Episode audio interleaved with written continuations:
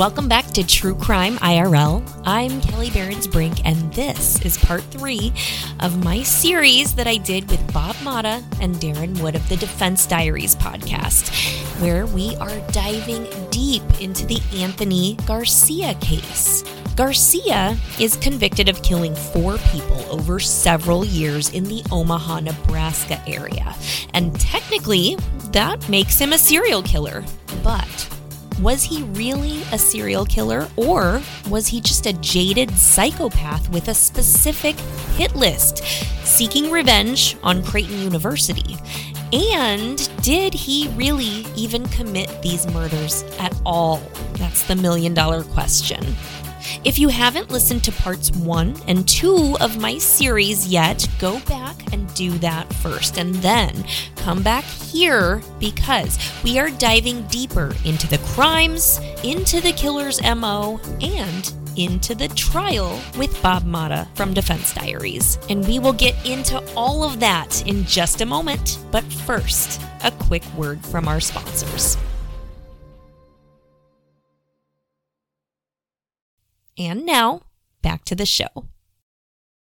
Was one of them the vehicle uh, and that Yes. um, Anthony's dad owned that vehicle or owned a ve- similar vehicle well, or it- like something? from my client's perspective, it was even worse. Anthony had once owned that vehicle. Okay. w- actually owned that vehicle back in 2008. And I think in, in like 2012 or 2011, he had given that vehicle to his parents okay. who still had it. Like, so, because when, and we're kind of jumping all over the place, but when, when they arrested Garcia, it was, it was a joint task force with the feds and Omaha PD, you know, that they had a lot of cops on this thing. So when they, when they nailed him, you know, it was an orchestrated bust. You know, they had been following him, tracking him, pinging him. And so when they made the decision to pull him over, they had people ready in California at both his sister's house and his parents' house to effectuate search warrants there.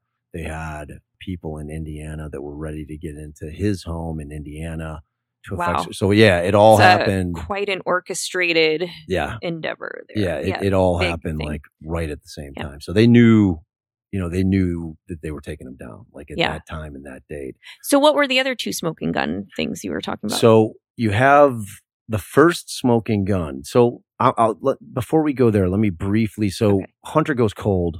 Okay, five years, and they really did investigate the hell out of it. You know, like when I came into the case, I got 15 binders filled with their Wow. investigation. So they they did a lot of police work. Like it mattered. This was like a family that mattered to them. It was in a community that uh, you know that mattered. So they they really investigated the hell out of it, and they just couldn't make the link. So fast forward to Mother's Day of 2013. This nice older couple, the Brumbacks, the state's timeline is that you know between 415 445 on Mother's Day that uh, an intruder comes, knocks on the door. Roger Brumback opens the door. He is shot uh, four times from an intruder who is standing outside of the house, and he shoots into the house. The intruder then steps over uh, Brumback's body.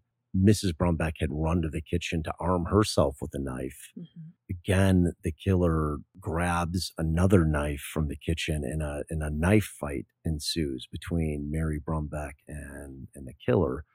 Mary Brumback is, stabbed in, in in excess of 35 times. Wow.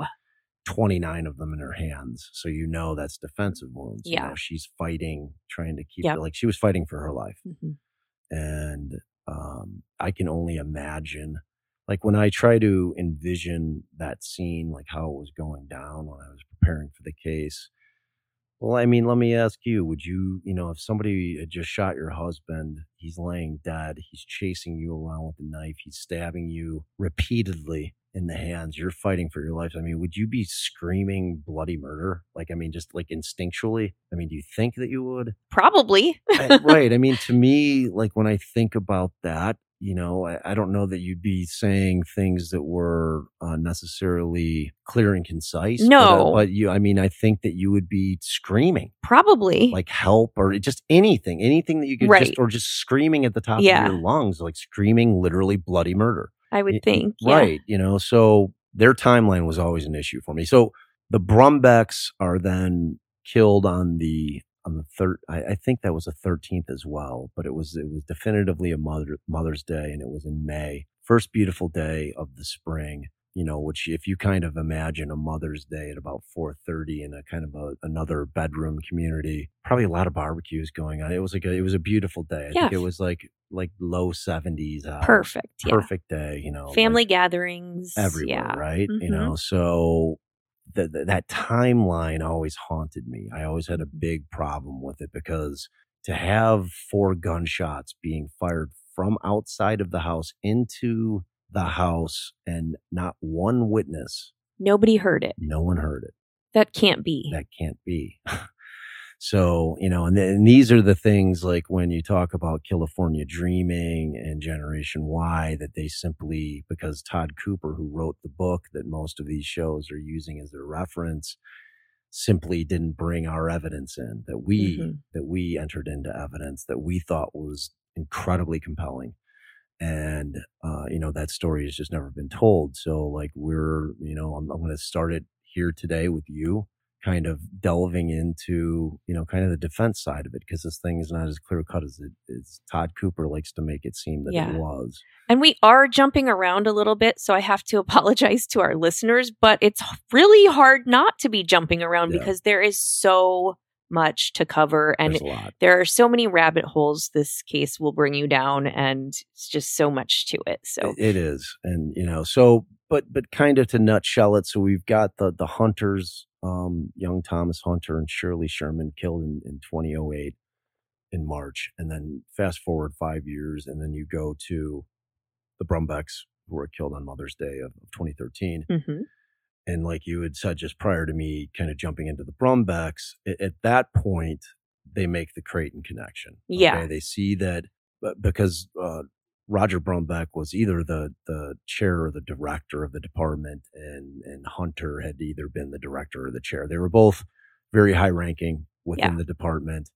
They then at that point say, okay, well, there's the connection. So, yes, they didn't kill Stephen Hunter, the father, but they killed his son and he obviously was employed by Creighton. So we've also got uh, Brumback, who obviously was again employed at Creighton. So they had that connection. So they then go, uh, Derek Mois and other uh, cops from OPD go to Creighton and they say, look, we, we've kind of discovered there's a connection between this cold case from five years ago and this, this Brumback killing.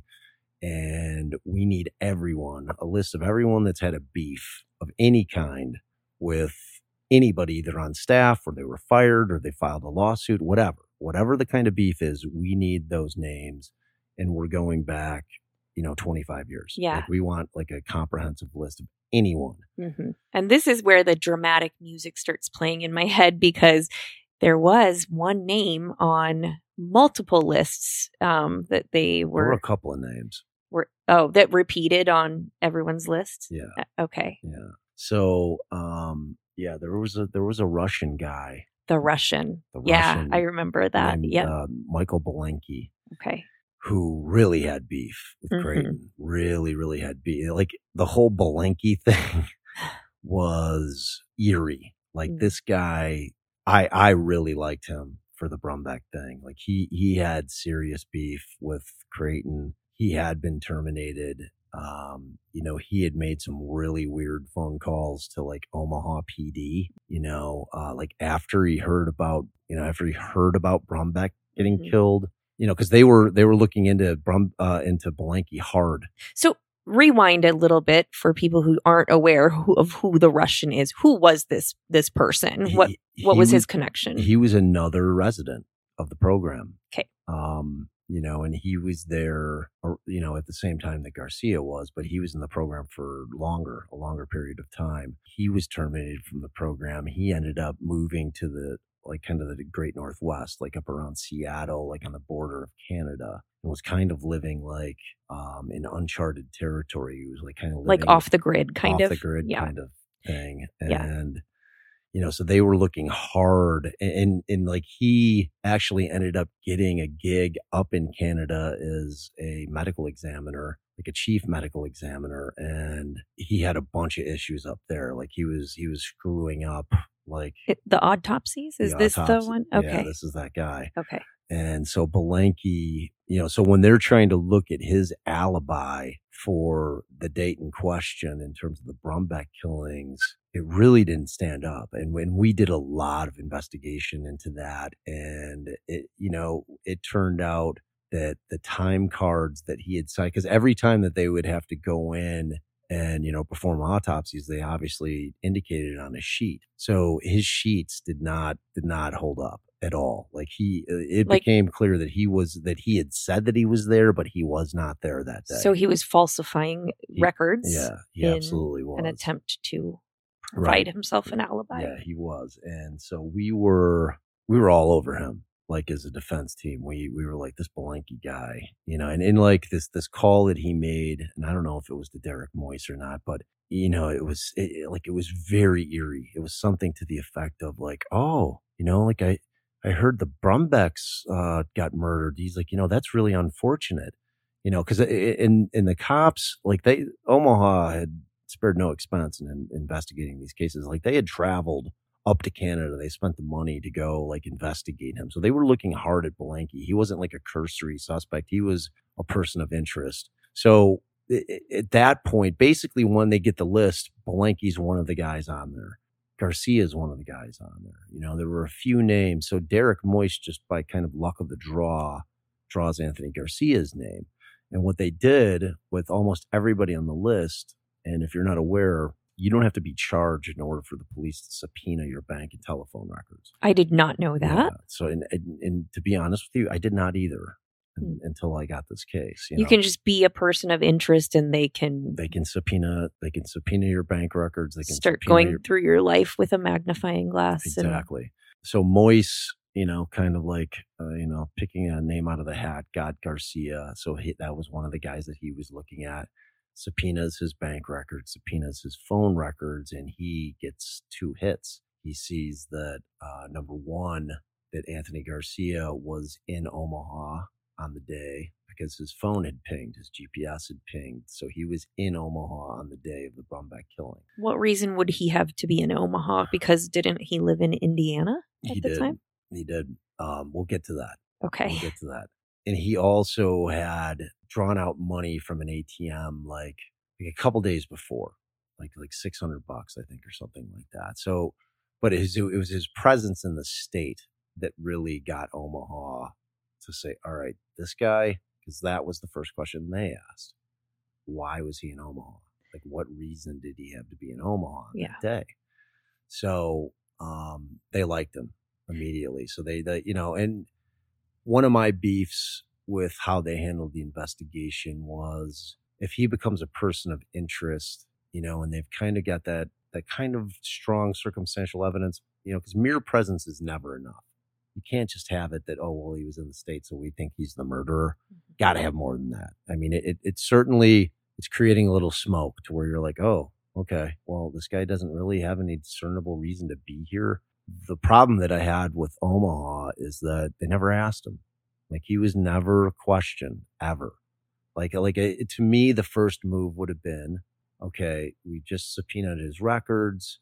We know that he was here. Why don't we find out what his explanation is as to why he was in Omaha? And they didn't do that. That never took place. they just said you're under arrest or what I mean so, no. So what- I mean, essentially, but there's a, there's a, a period of time where they're investigating, where they're digging into him, right. You know, kind of trying to get as much information as they can about him, going back to Creighton and, and getting as much information as they can about him, about like what went on in his, you know, career at Creighton. You know, like what was his beef? Like was his beef of such an extent that it might drive him to kill?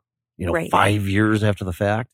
So remember, this is 2001. No, seven years after the fact is like it, it. It was like that type of gap between Hunter and when he's fired, and then you know we're talking 12 years. You know, after he's fired, that that if he's the guy, came back and he kills the Brumbacks. I mean, that's a hell of a grudge. Hey, y'all, Bob here. So I just want to let you guys know why I love Nom Nom, the sponsor of the show. That's because our dog Nanook, who's been an intricate part of our family for the last four years, is the pickiest eater out of any dog on the planet. We would give him the best of the best in terms of dry food, and the guy just was not having it. That all changed when the first box of Nom Nom came to our house. I cut open the package. I like to treat him a little bit, so I heat it up just a little bit, put it in a bowl, gone instantly every single time. The dude loves Nom Nom. I can tell by the way he just devours it because I've never seen him eat like that before. And the reason that he loves it is because that Nom Nom's made with real wholesome ingredients that you can see when you pour it into the bowl. It's like you can actually see the meat, you can see the vegetables. It's unbelievable. And they personalize it to your dog's needs. So it brings out their very best. I mean, this guy has boundless energy these days. I bring him out on his walks and he's doing all the things that he loves to do. He's running and jumping and playing, tails going a million miles an hour. It's an amazing product and it really has changed our dog's life. And our dog is such a huge, huge part of our life. It makes me feel good about what we've been able to do for him. So I cannot recommend more.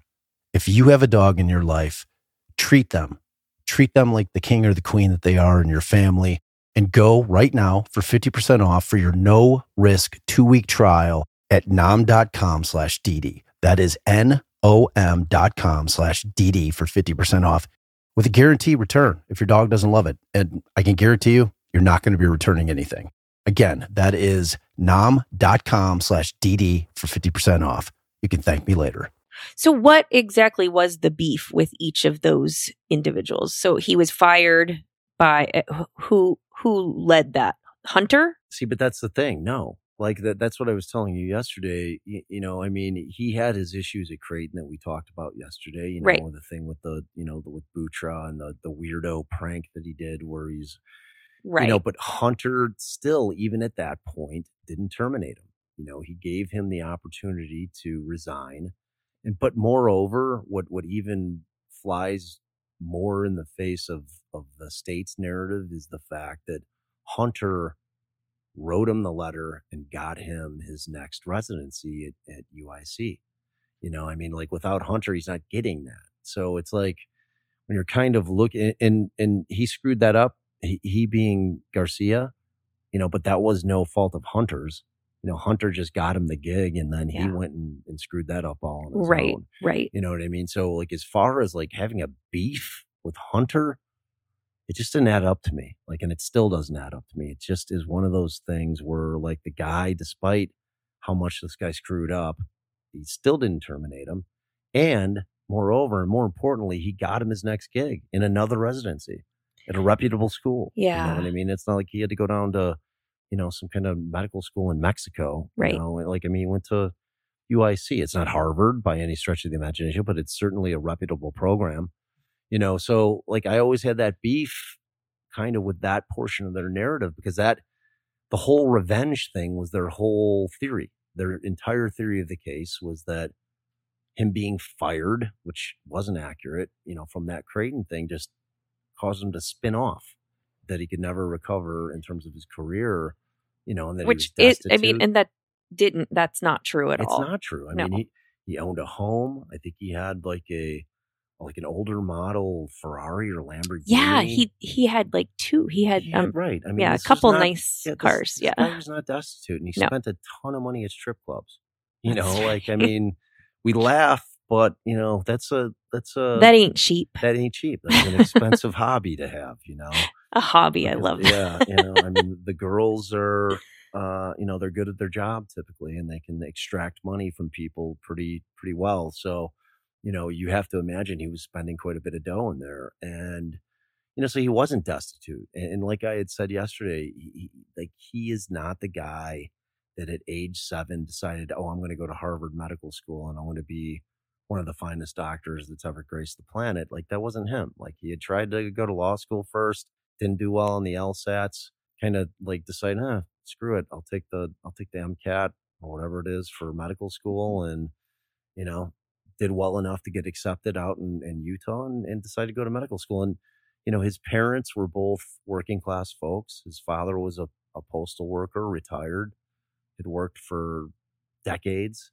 Mother was a, an RN, you know, wonderful, wonderful people, you know, who I, I, I got to know like very intimately, you know, in terms of like dealing with them and trying to save their son for three years. and you know his brother same deal like they like everyone in, in the family was just completely normal you know and in terms of kind of what we were talking about yesterday when you're trying to dig into these folks to see if there's like hints from their past as Right. to like what would have led them down this road to you know is can it possibly be that this guy is the guy that they're saying that he is you know Now, as a younger person, did he have any signs of mental illness? Didn't he have a little something in his background? he had I- mean i think at most it would have been diagnosed as depression Mhm. you know i mean there was certainly no like huge red flag you know like manic depressive type things he didn't have any kind of psychotic episodes like that. You know like i, I told you yesterday I, I think that um he did suffer from like serious migraines you know but he played football for i think all four years of high school you know what i mean? So and like we were kind of talking about yesterday with the kind of head trauma that seems to be a running theme with a lot of serial killers that you know a lot of them have, have suffered head trauma at some point in their lives Definitely. Every every case I've ever covered, there's been that common denominator of past head trauma, concussion. which seems to me Yeah. like that would be such a big hint for Right? people that are studying that type Yeah. of shit like that are trying to figure out what maybe makes these people tick hmm like for that to kind of go and and and maybe I'm just not knowledgeable and maybe they are digging into that. I, I just certainly have not seen tons of studies done about that link, about the No. head trauma then maybe affecting somebody in the sense that, Mhm.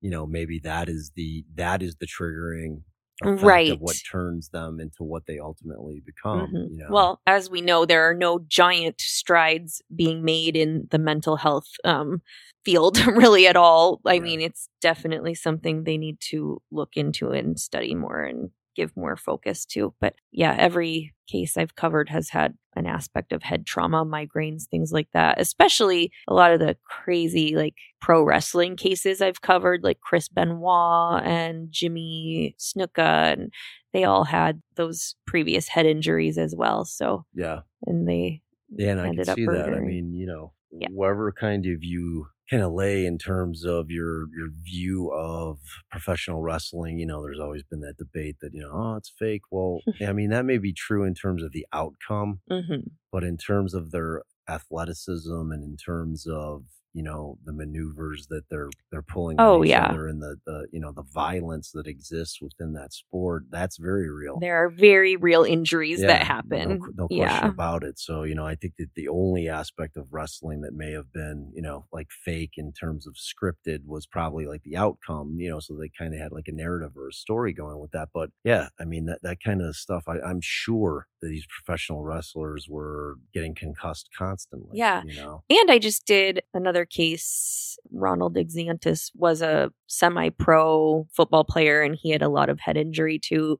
from his past and murdered a six year old child Yeah. just in a like psychotic state. So, yeah, and it- it's it's it, you know, I mean, it's kind of like it's a, a never-ending, growing list of professional guys that you know, Aaron Hernandez, the Mhm. former tight end from the Right. Patriots, like you know, he just lost his shit, yeah, you know, and became like, I mean, a guy who was set right. financially for no apparent reason, just became murderous. hmm You know, you have like Junior Seau. It's it's it's, like mean, a really yeah. long list. You know, And like this is- Sean Gale was a safety Totally. for the Bears.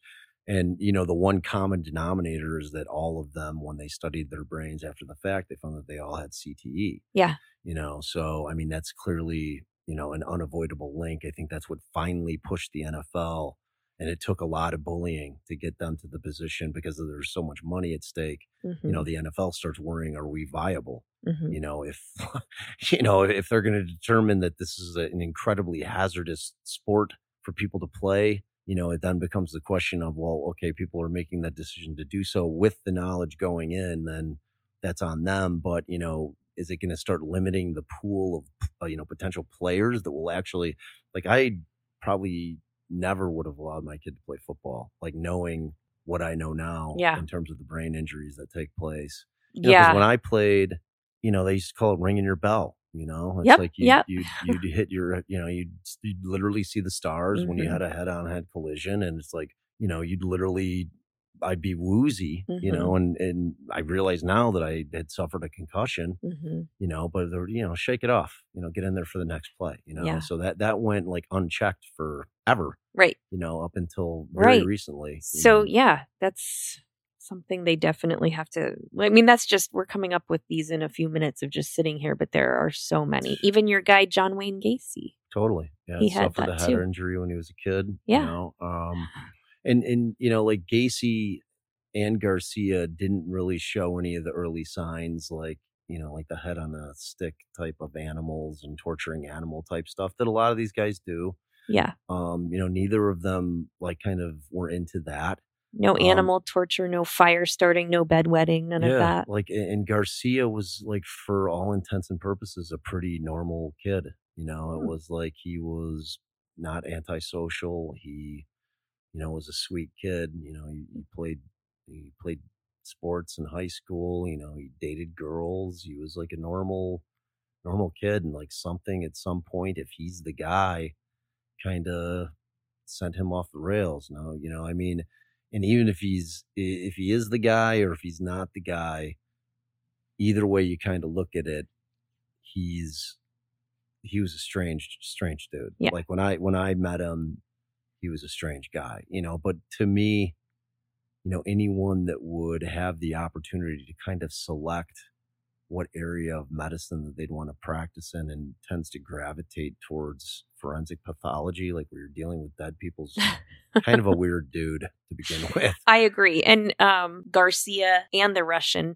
Well, this floors me a little bit, and it's a little unsettling how many wackadoodles there are in the um, becoming doctors. Like talking about Doctor Death, and yesterday, and um, then these two they've had they had like some mental issues and whatever. They are just kind of odd ducks. Didn't get along with people. Yeah, and it's uh and I, I can't remember if I was talking to you this about it off air or on air, but you know, what happened within two months of this case, um, kind of getting on the trial track is that the you know, Illinois, uh, in terms of their um, licensing committees, you know, obviously contacted us as his counsel and said, look, we're suspending his license, obviously. And we said, yeah, we, we understand that. I mean, we're not necessarily going to, you know, fight it at this point. Plus, he's incarcerated with no bond and he's going to be in there for a while. So, you know, I mean, do what you're going to do. But what that ultimately ended up doing is they they changed the law in Illinois because, like, it, I think we did do it on air, but the licensing boards were handling everybody. You know, hairdressers, real estate agents, Yeah. you know everyone's and doctors you know so they they started to realize in real short order that they had to change that that there had to be way more oversight when you're talking about doctors in terms of licensing so that actually they, that like garcia changed that law in illinois so kind of going back so so we've got um and you had asked kind of what were the circumstantial evidence so there's the ping on the phone that puts garcia in uh, the area of Omaha. Okay, so they, they've got that. And then as they start digging in, and they're obviously refreshing their recollection as to the hunter killings. So they start looking at all these different things. And then they get the second piece of circumstantial evidence, which was the Honda CRV.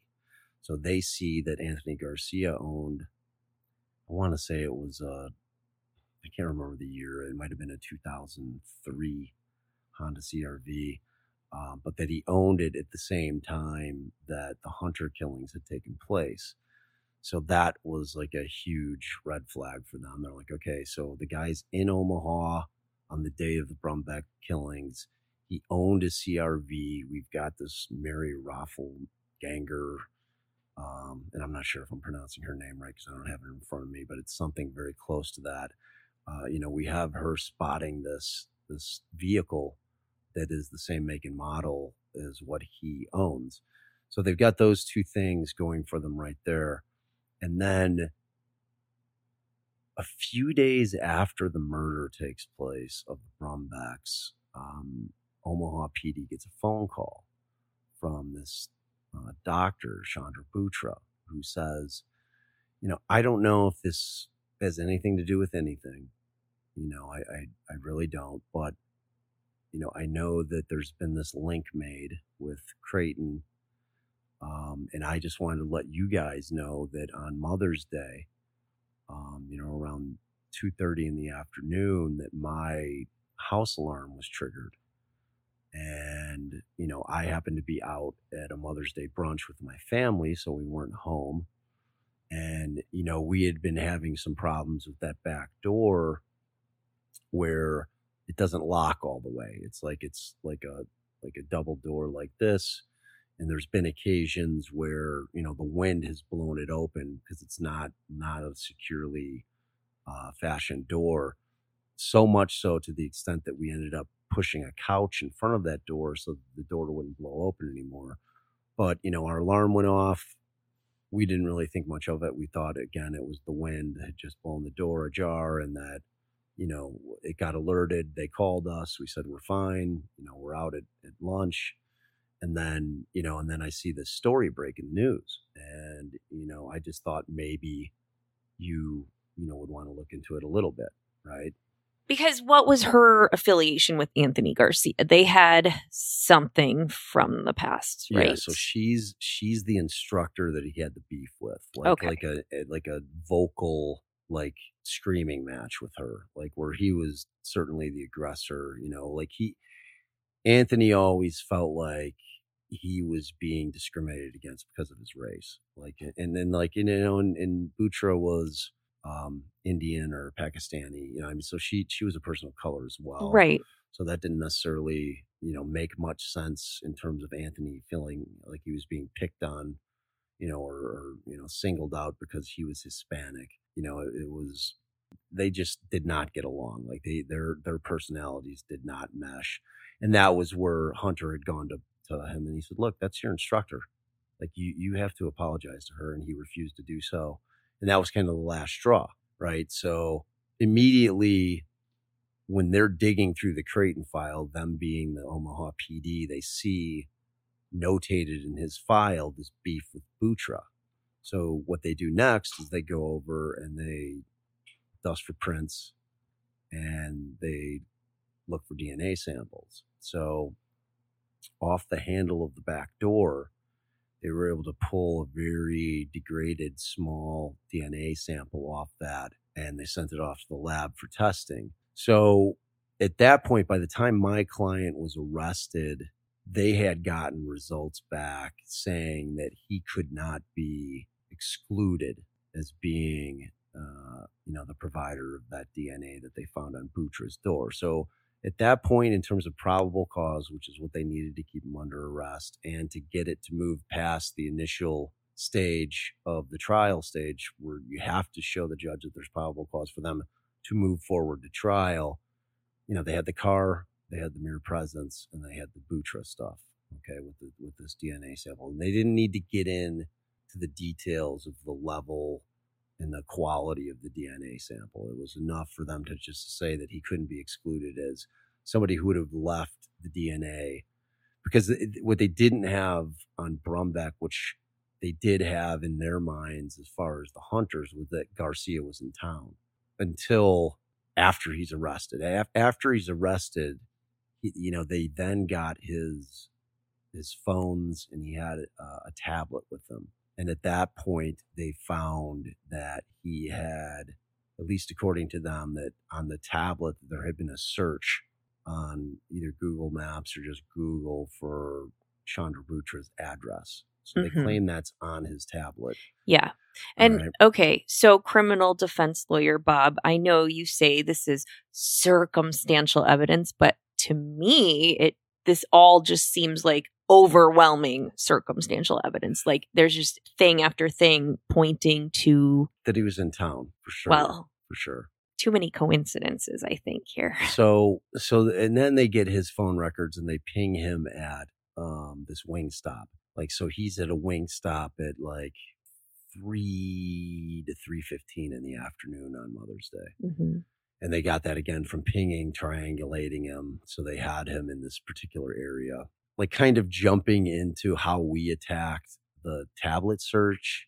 Um, that's a whole thing, you know, because remember, like we're not just going in speculating. We were hiring experts. So we obviously got experts um, with respect to the technology side of it. And, you know, we had them look at, because essentially what they do is when they get um, anybody's phone, and this is kind of a, a little tip for y'all out there, all of our wonderful listeners, that nothing on the, your nothing on your phone is ever truly deleted. Oh Okay, shit! any, anything that you think that you've deleted off of your phone is not. So what they took uh, when they got a copy of all of his data um, from his phone and the tablet, they ran it through this thing that law enforcement uses that's called Cellebrite.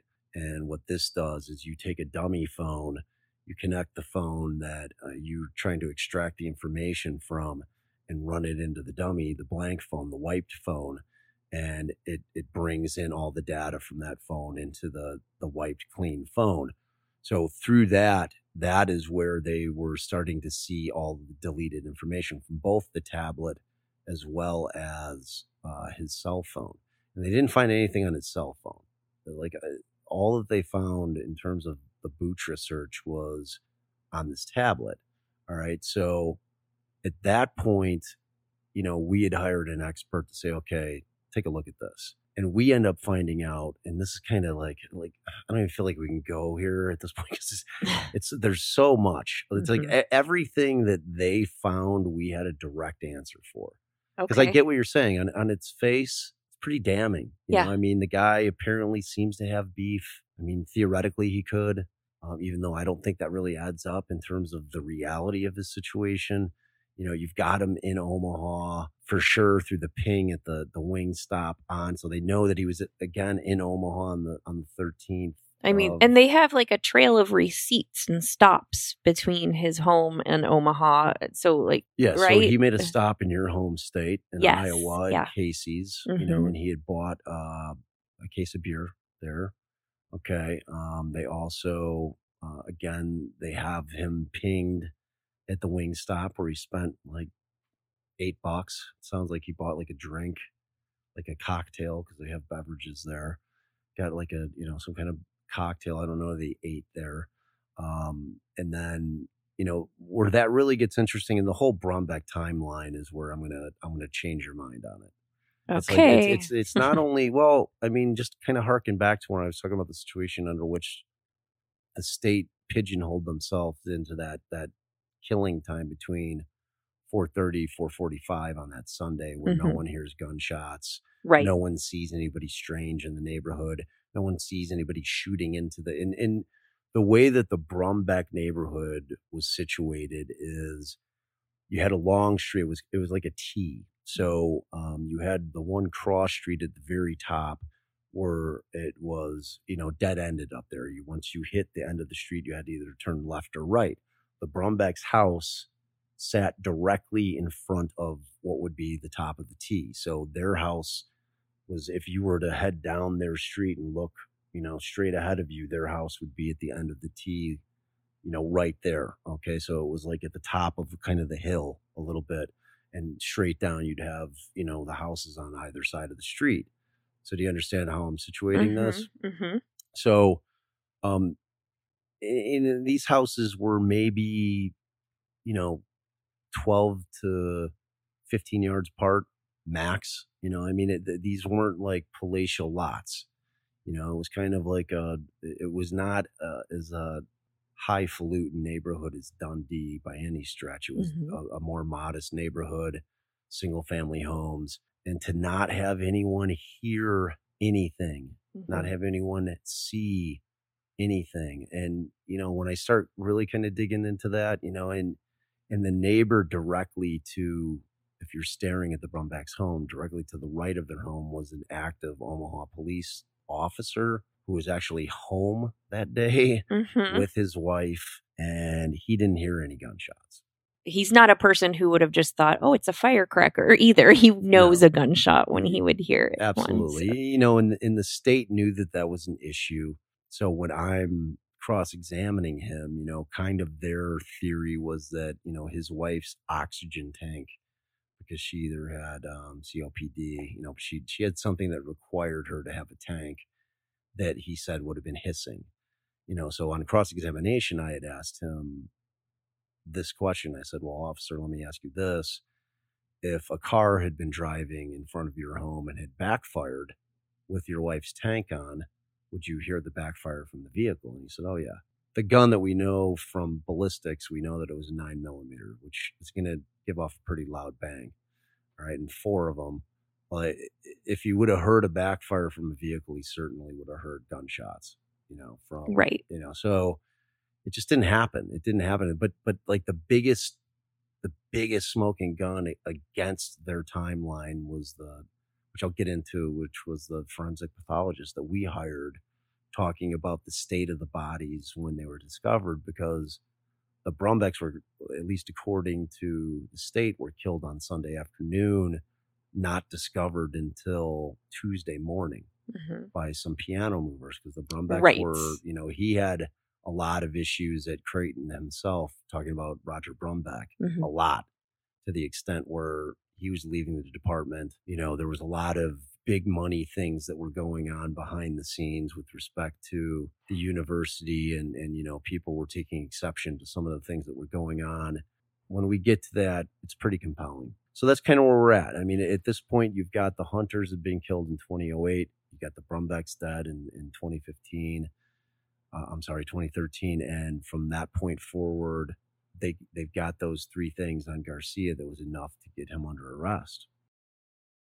The cops had made the connection with Garcia, Creighton, found out that there were a few smoking gun pieces of evidence out there with respect to him, uh, at the very least, being in Omaha. You know, they had the, pulled this DNA off the doorknob of Boucher's house. You know, they had the, the CRV, along with one thing that I, I forgot to mention is even though uh, in the 2008 there had been a composite sketch that had been done of the person that the, the neighborhood folks said that they had seen walking around.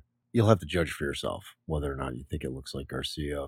Does um, the sketch have a meaty face like Garcia? No. He has a meaty face. He does. He has a very round, meaty face and no like it doesn't like this guy's face is pretty oval his nose looks different like um, quite a bit different like I, to me it's not you know it's not a very good representation of garcia if it was garcia but you know they so they had that so but at any rate we're we're basically at the point where they like garcia for the hunter and sherman killings and they also like him for the brumback killings and they certainly had more evidence in terms of especially because of his like that they actually were able to ping him in Omaha for the 2013 killings. So they knew he was there. They knew he was in the state and they knew he was in Omaha on the day. In terms of both crime scenes, the one thing that again did not occur there is no DNA found. And we're talking about like like and I'm talking about anything that would have, you know, I think in Brumback there were a few different samples that were taken that did not uh, in any way, shape, or form indicate that it was Anthony Garcia. And there, you know, they, they ran the samples against his known sample, and he was excluded as being, you know, the provider of the that particular DNA. So again, you have two crime scenes, both involved violent knife attacks. The gun, you know, was used obviously to kill Roger, so you're not going to really concern yourself with DNA from that perspective. But the violent knife fight with uh, Mary Brumback, to me, just seems illogical that you know somebody wouldn't leave some kind of sample. And again, you know the the thing that I was talking about with you that I was trying to kind of draw out of you in terms of like not leaving DNA uh, on a scene and you know, and I asked you, and you said, well, you know, I'd have something covering my feet, you know, I'd have something covering my body, you know, that that's where, you know, you were like, I'd slick my hair back with Vaseline, you know, I mean, you'd basically try to make yourself hairless mm. and, you know, kind of like cover as much of your skin as possible because, I mean, even a flake of dry skin is DNA. You know, I mean, it does not take much to leave a sample. And they can find that? Like, oh, oh yeah. How? Well, so the, the, DNA sample that they pulled from the doorknob of Bu- uh, house, they claim was a drop of sweat. So that's what that sample was, you know. And okay, so it didn't rule him out.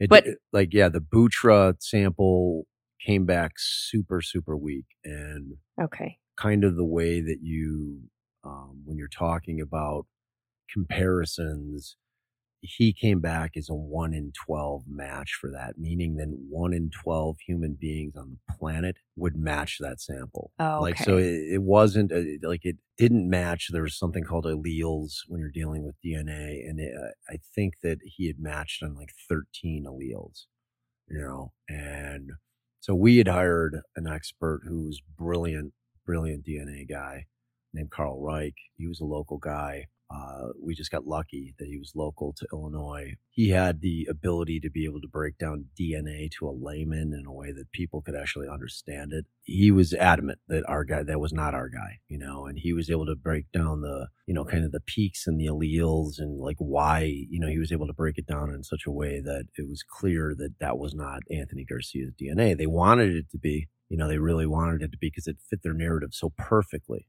You know it's like oh well first he tried to go kill bewtra bewtra wasn't home so he audibled and he decided to go kill the rumbacks instead you know and But it- a drop of sweat could belong to literally anyone, any delivery person, anybody, right? for sure well and, and that's what i'm saying and, and, and that particular sample was a 1 in 12 match to garcia meaning that one of the jurors would have Right. also been you know, Yeah, been able point. to not be excluded it was a very very weak sample Right. you know what i mean so like when you're talking about dna you want that like 1 in 3 billion like Mhm. it's just like it can't be anybody else it's yours Right. you know this was not that you know and, and further this guy's mo if it's if it's garcia doing both of these things is not he doesn't creep around to the back door this guy walks right up to your front door rings the doorbell and commences to killing like that's Yeah. like he wasn't the backyard creeper guy so just a different mo like why would he go to the back door at bewtra's as opposed to doing what he does where he just goes to the front door rings Well, it's not like he had a well established MO MO yet either. It was only his second time that we know of. So Yeah, but both could have. times he went to the front door. I mean, that's Yeah. established. It's it's more established than going to the back door, true. right? And this is where we're going to end part three of our deep dive into the Anthony Garcia case with Bob Motta and Darren Wood of the Defense Diaries podcast. We've got two more enthralling episodes left in this multi part series, so you're going to want to check those out and see how this story ends. And if you're still hungry for more about the Anthony Garcia case, well, you're in luck because the Defense Diaries will be doing an entire season of their podcast about Anthony Garcia and his trial. That's right, season two of the Defense Diaries is going to be all about Bob Motta's role in this trial. And you're really going to want to hear that. This is Kelly Barons Brink from True Crime IRL signing off and reminding you until next time, lock your doors, people. Just lock those doors. bye bye. True Crime IRL is written, produced, and hosted by Kelly Barons Brink. We are part of That's Not Canon Network and TNC Productions in Brisbane, Australia. For more information, go to truecrimeirl.com. True Crime IRL theme music is produced by the captain at True Crime Garage.